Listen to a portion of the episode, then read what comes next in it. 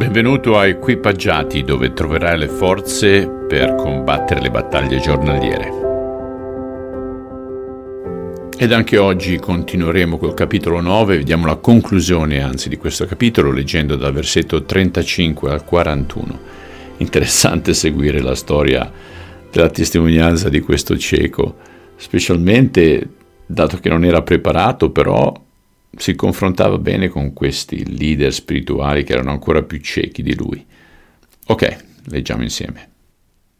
Quando Gesù seppe ciò che era accaduto, trovò l'uomo e gli disse, Credi tu nel Messia?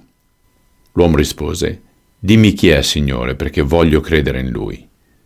Tu l'hai visto, disse Gesù, è proprio quello che ti sta parlando adesso. Signore, esclamò l'uomo, io credo, e adorò Gesù. Allora Gesù gli disse, sono venuto in questo mondo perché le persone siano giudicate in due gruppi. Sono venuto per dare la vista ai ciechi e per toglierla completamente a quelli che credono di vedere.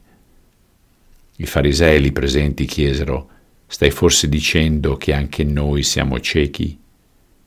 Se voi foste ciechi, non avreste colpa, rispose Gesù, ma la vostra colpa resta perché dite di vedere e siete responsabili di ciò che state facendo. Padre, è bello notare il desiderio di questo cieco di voler credere nel Signore, quando invece quest'oggi intorno a noi questo desiderio sembra svanito. Riversa il tuo Spirito Santo su di noi affinché ci sia un risveglio. Aiutaci a pregare l'uno per l'altro. Te lo chiediamo nel nome di Cristo. Ok carissimi, continuo a pregare per voi, per favore pregate anche voi per me e vi auguro un buon weekend. Ciao.